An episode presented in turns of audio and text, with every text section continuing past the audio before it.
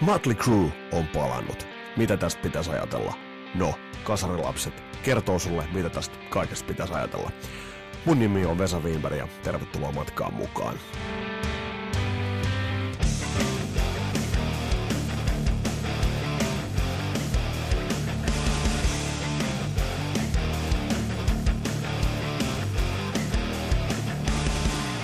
Voi helvetti, että rock'n'rollilla menee sitten hienosti.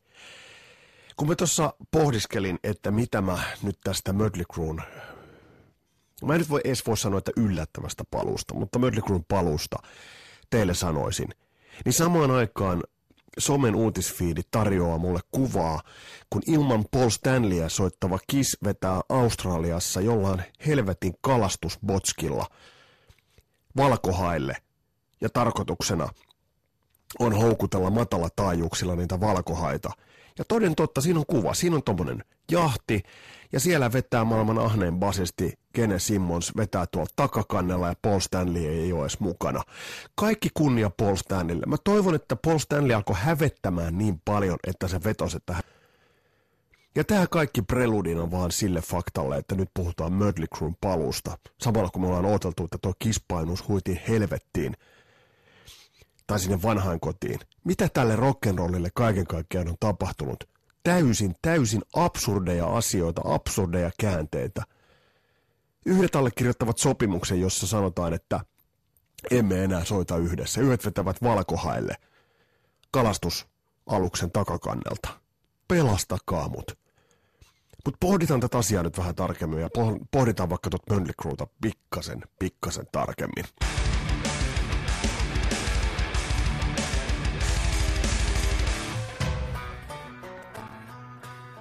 Melkein niin kuin sattumalta samana päivänä, kun tämä Mötley Cruen paluu-uutinen tuli, niin mun, mun silmiin sattui uh, YouTubesta tällaisen artistin kuin Cory Marksin kappale Outlaws and Outsiders. Ja tässä on fiittaamassa aivan moody Five Finger Dead Punchista Travis Street country-legenda ja Big Mars. Mä ajattelin, että okei, sekin on vielä elossa. Ja tää on tällaista aika melko perus country-huttua, vähän tällaista Southern twangilla tehtyä country-huttua. Ihan toimiva biisi, ottakaa siivuja rytskynyt pohjasta, pohjasta kamaa, johon on sitten haettu vähän sekä kantriukkoja että rockiukkoja tuomaan uskottavuutta tälle biisille. Videossa ei näkyy tämä muu posse. Tossa lähtee kertsiin.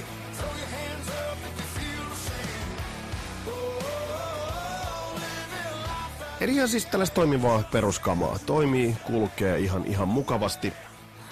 Uh, mutta sitä Mick Marsian tässä ei näy missään vaiheessa. No sitten biisit on loppuvaiheessa, kun tullaan tonne, niin tulee kohta, jossa Mick Mars vilahtaa. Mun piti oikein kelata, tämä biisi ei ollut niin hyvä, että mä olisin kuunnellut tämän kokonaan. Niin se tulee sitten pätkä, jossa Mick Marsia näytetään kuvissa, ja sille nostetaan kitara syliin. Joo, sä kuulit ihan oikein. Sille nostetaan kitara syliin, että se voi no, soittaa sen soolon. Siis hän ei saa nostettua, avataan tämä nyt vielä suomeksi, hän ei saa nostettua kitaraa itse syliin, että hän voisi soittaa ton soolon. Tässä kohtaa mä ajattelin, että okei, no se Mick Mars on kaivettu tähän mukaan tuomaan ehkä jotain rock-uskottavuutta. Mick Marshan on helvetin hyvä kitaristi. Slidin osalta ihan mukiin menevä ja, ja on aina ollut hyvä tekemään riffejä, nimenomaan hyviä riffejä. Näistähän Mötley on, on pitkälti tunnettu. Ja oikeastaan Mötley Crue, mitä pohditaan tuossa vähän, vähän hetken kuluttua tarkemmin, niin on enemmän kuin osiensa summa. Toki Tommy Lee on loistava rumpali, niin kuin tässä on monta kertaa todettu. Mutta soittajina Mick, Mick Mars kitaristina erittäin, erittäin aliarvostettu, jopa dissattu. Uh, Vince Neil laulajana ei ole mikään Ronnie James Dio, uh, Nicky Six basistina niin ikään ei mikään kummonen. Mutta jos nyt palataan tähän biisiin, niin sitten lähtee tämä Mick Marsin soolo.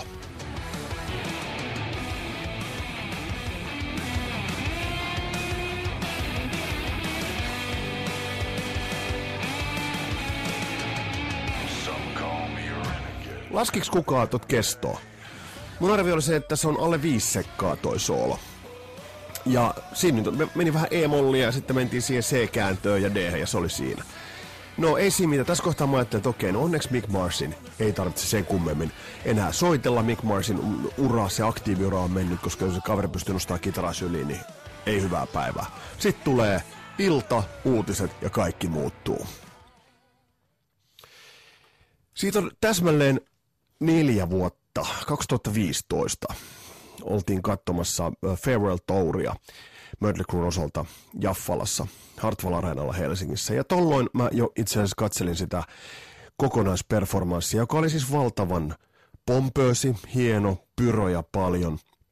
Mutta tolloin mä jo katsoin, että, että vaikka se näennäisesti ja lähtökohtaisesti lähti todella tykistä liikkeelle, taisi olla Girls, Girls, Girls, eka biisi tolla keikalla. Silti mä katoin, että et pikkasen väsyneeltähän toi näyttää. Tätä oli edeltänyt tilanne, jossa bändi oli allekirjoittanut tämän niin sanotun kuuluisan sopimuksen, että kun tämän kiertuen jälkeen ää, lopetetaan, niin sitten lopetetaan. Kaikki sitoutuu siihen nimet alle, tyypillinen Mötley Crue pressikonferenssi, pönäkät jätkät siellä tiskin takana ja sitten mm, tosiaan uhoten sanotaan, että tämä loppuu tähän. Mutta tietään ton Mötley Cruen absurdiuden ja tietään sen, että se on rikkonut kaikkia rajoja, niin totta kai olisi pitänyt olla loogista, että näin tulee tapahtumaan. Mötley paluu on absurdioissaan vähän samanlainen kuin Donald Trumpin presidenttiys. Ja nyt varmaan Donald Trump menee toiselle kaudelle, joten eiköhän tuo Mötley Crue vielä tee täyspitkän levyn. Mitä silloin nähtiin 2015 Helsingin jäähallissa? Valtavan iso show, selkeästi väsyneitä äijiä, varsinkin Mick Marsin soolokondis tai Mick Marsin kondis ylipäätään oli erittäin huono. Se on jännä asia on se, että siitä huolimatta hän soitti erittäin hyvin. Hän soittaa hyvin, toki tekee joitain virheitä, koska hän on ihan fyysisiä vaikeuksia. Esimerkiksi ehtiä nopeasti kammelta kaulalle tai tehdä nopeit, nopeit kääntöjä, nopeit vaihdoksia. On hyvin staattinen. Mun käsittääkseni kannetaan lavalle. Ja tolloin se oli aika loogista, että ainakin Mick Marsin osalta tämä on viimeisiä vetoja, koska näyttää siltä, että kykeneekö hän soittamaan. No nyt nähtiin Cory Marksin tuosta tuoreesta videosta, että hänelle pitää nostaa se skitta syliin, että siitä voi jokainen päätellä, päätellä mistä on kyse. Mun niin kuin aina, Mötley Cruessa on ollut kyse naisista, huumeista ja rahasta. Ja, ja tuossa vaiheessa, kun Netflixiin ilmestyi The Dirt-leffa, niin kyllä jossain takaraivossa kävi mielessä se, että mitä tässä tulee tapahtumaan. Koska toi nosti äh, bändin jälleen Framille, toi nosti bändin jälleen esille. Sieltä taisi tulla jotain Red Wine and Crew tai jotain, jotain uutta musaakin itse Mötley Crewlta. Ton osalta biisit oli aika huonoja. Ei, ei, ei, ei nyt voi sanoa, että ne olisi millään tavalla olleet edes Saints of Los Angeles-levyn kaltaisia. Mutta uutta musaa kuitenkin julkaistiin. Tai se musahan nyt oli lähinnä sen huomasi sen, että se oli Tommy Lee ja Nicky Sixin tekemään. Vince Neil oli väkisin saatu, tai se oli laittanut omat vokaaliraitansa jostain, ja sitten sinne oli jotenkin saatu sille Mick Marsille kitarasyliin. Mutta nyt syyksi on sanottu se, että fanit vaativat. Eli fanit puhuivat ja Mötley Crue kuunteli.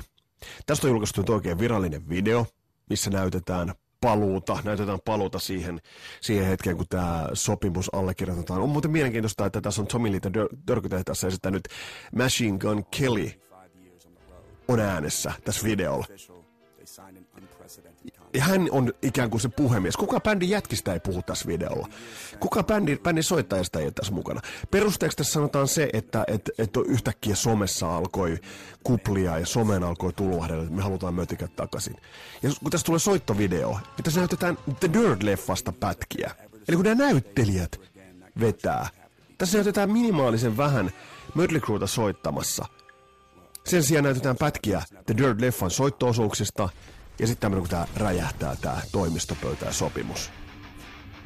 No sit lähtee Kickstart My Heart Riff, joka on soitettu 89 Bob Rockin johdolla Vancouverissa studiossa. Erittäin vitaalista kamaa.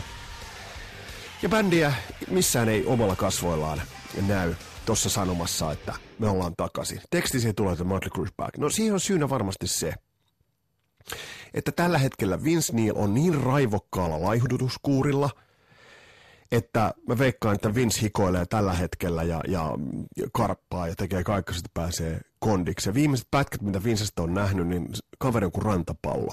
Mä en moiti. Varmasti kiloin itselläkin tässä liikaa. Ja joku voi sanoa, että no entäs jos he itse tykkäävät soittaa? No varmasti tykkäävät itse soittaa. Kun tilille tulee oikein määrä rahaa, niin varmasti tykkäävät. Toki mulla on tässä se, että mä vertaan Mötley Crueta pikkasen siihen, mitä mä oon aikoinaan nähnyt. Mä olin katsomassa 20. päivä tammikuuta 1990 St. Petersburgissa Floridassa Mötley Crueta, Dr. Feelgood kiertue. Tuolloin piti muuten Warrantin olla lämpärinä, mutta siinä oli jotain tapahtunut ja lämpärinä on Raging Slab. Itse asiassa loistava bändi. Tsekkaappa. Mutta tolloin Mötley Crue oli isompi, vihasempi, likasempi, aggressiivisempi ja terveempi kuin koskaan. Lista ykkönen levy lokakuussa ilmestynyt Dr. Feelgood, megalomaaninen maailmankiertue käynnissä. Bändi tulee kotimantereelle, kotitantereelle, jenkkeihin. Ja se, mitä mä silloin näin, oli jotain sellaista, joka on piirtynyt mun tonne verkkokalvoille ja mieleen ikuisiksi ajoiksi. Mä näin, mä näin sitä rock'n'rollin vaaraa, uhkaa, mutta toisaalta laatua. Ihan siis tinkimätöntä, tinkimätöntä laatua. Todella kovaa soitantaa, valtavan shown. Tuossa showssa oli vielä se, että kun samaan aikaan Euroopassahan Mötley oli Dr. Feelgood kiertueella oli se vanha Girls, Girls, Girls levyn äh, rumpuraiseri. Eli se rumpuraiseri, joka kohoaa siitä keskeltä, tulee eteen, sitten kallistuu, lähtee pyörimään. Mutta Jenkeissä tolloin äh, Jamililla oli se katossa kulkeva äh, rumpusetti, joka oli aika hauska. Sillä oli isot kaiuttimet basareina ja sieltä tuli kaikkea Led Zeppelinia ja muuta. Soitti siihen ikään kuin päälle. Vähän samaa, mitä se teki tällä Farewell-kiertueella 167 vuotta myöhemmin. Mutta se siitä. Mutta jos nyt palataan edelleen tähän, tähän keikkaan Floridassa 1990, mä oon ikikiitollinen. Mä en voi sanoa ylpeä, koska mulla ei ole mitään ansiota siinä, mutta mä oon ikikiitollinen siitä, että mä näin bändin. Mulla on, mulla on, mulla on vahva mielikuva ja vahva tuntemus siitä, että mitä se bändi silloin oli. Hurmaantunut yleisö, levylista ykkösenä, bändi Rolling Stonein kannessa. No, Rolling Stone-lehti on niin ikään uutisoinut nyt, että 2020 Mötley Crue aloittaa USAssa kiertueen yhdessä Poison ja Def Leppardin kanssa. Sanottakaa tosta, tosta kolmikosta, että siinä on, äh, siinä on äh, yksi hyvä bändi, Def Leppard, joka on todella kovassa kunnossa, ko- kovassa keikkatikissa. Niin kuin kuultiin Kasarilapsissa Insomnium Markus Vanhalan toteama, että bändi on todella kovassa tikis. Mutta siis on kaksi, kaksi raakkia. Ja musiikkilehti Rolling Stone uutisoi tästä. Tästä tullaan myös, myös siihen, että mikä on esimerkiksi musiikkilehti Rolling Stonein yleensä relevanssin muutos ja merkitys. Silloin se oli iso asia, uskottava, kun sä saat äh, kuvas sen kanteen, niin se oli ikoninen saavutus. Mutta tossakin on tapahtunut aika paljon. Ja, ja tämä koko, koko skene on muuttunut. Tämä tehdään keski-ikäisille, yli keski-ikäisille ihmisille. Ja toki nyt joku ajattelee, että antakaa nyt, anna nyt saatana niiden nuorten nähdä, että mitä tämä on. Mä sanoisin kaikille nuorille ihmisille, että katsokaa niitä vanhoja tallenteita, videoita. Carnival of Souls, minkä Mötley Crue teki 2000-luvun al- alkupuolella, ja sekin oli yksi comeback. Siis tämä bändihän on tehnyt comebackia ihan helvetisti. Niin äh, siinä on vielä pikku vivahde sitä ää, alkuperäistä aikaa. Vaikka silläkin livellä esimerkiksi Mick Mars vetää 10 Seconds to Lovin ei niin vaikean soolon, vetää ihan pöpelikköön. Mutta yhtä kaikki. Sillä konsertti DVD on vielä jotain häivähdystä siitä.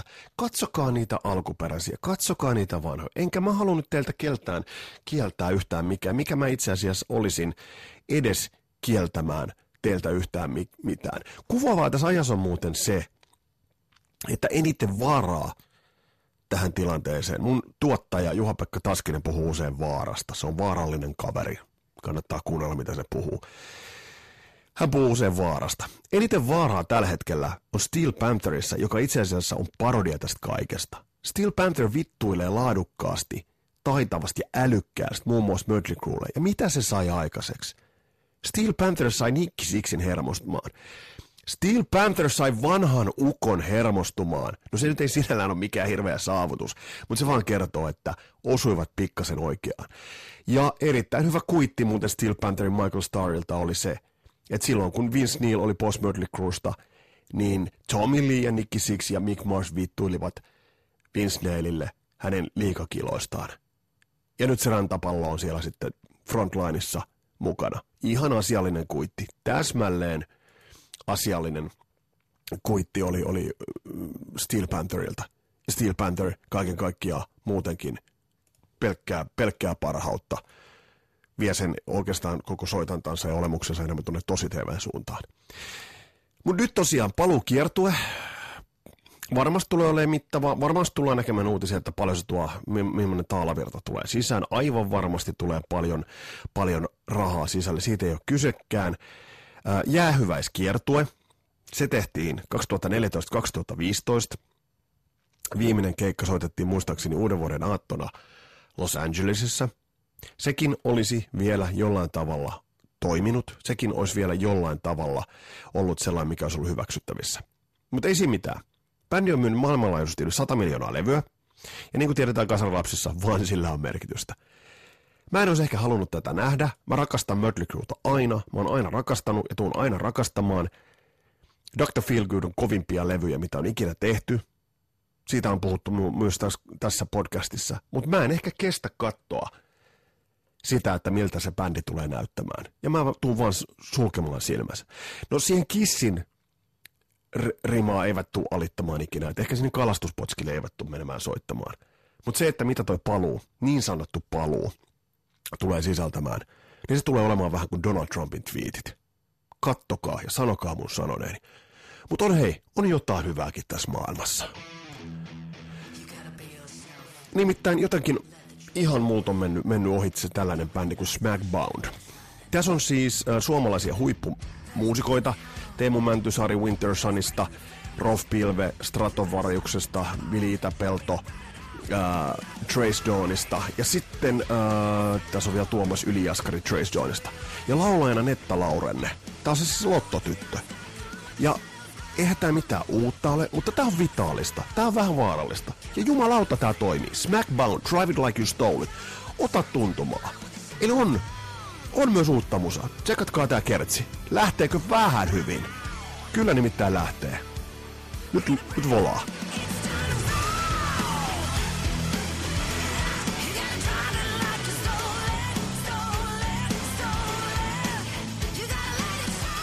Eli ei kaikki toivoa suinkaan mennyt. Tsekkaa Smackbound ja tsekkaa vaikka tuo Cory Marks, se on ihan hauska biisi. Mutta tämä Mödrykun paluu, mitä sä oot siitä mieltä?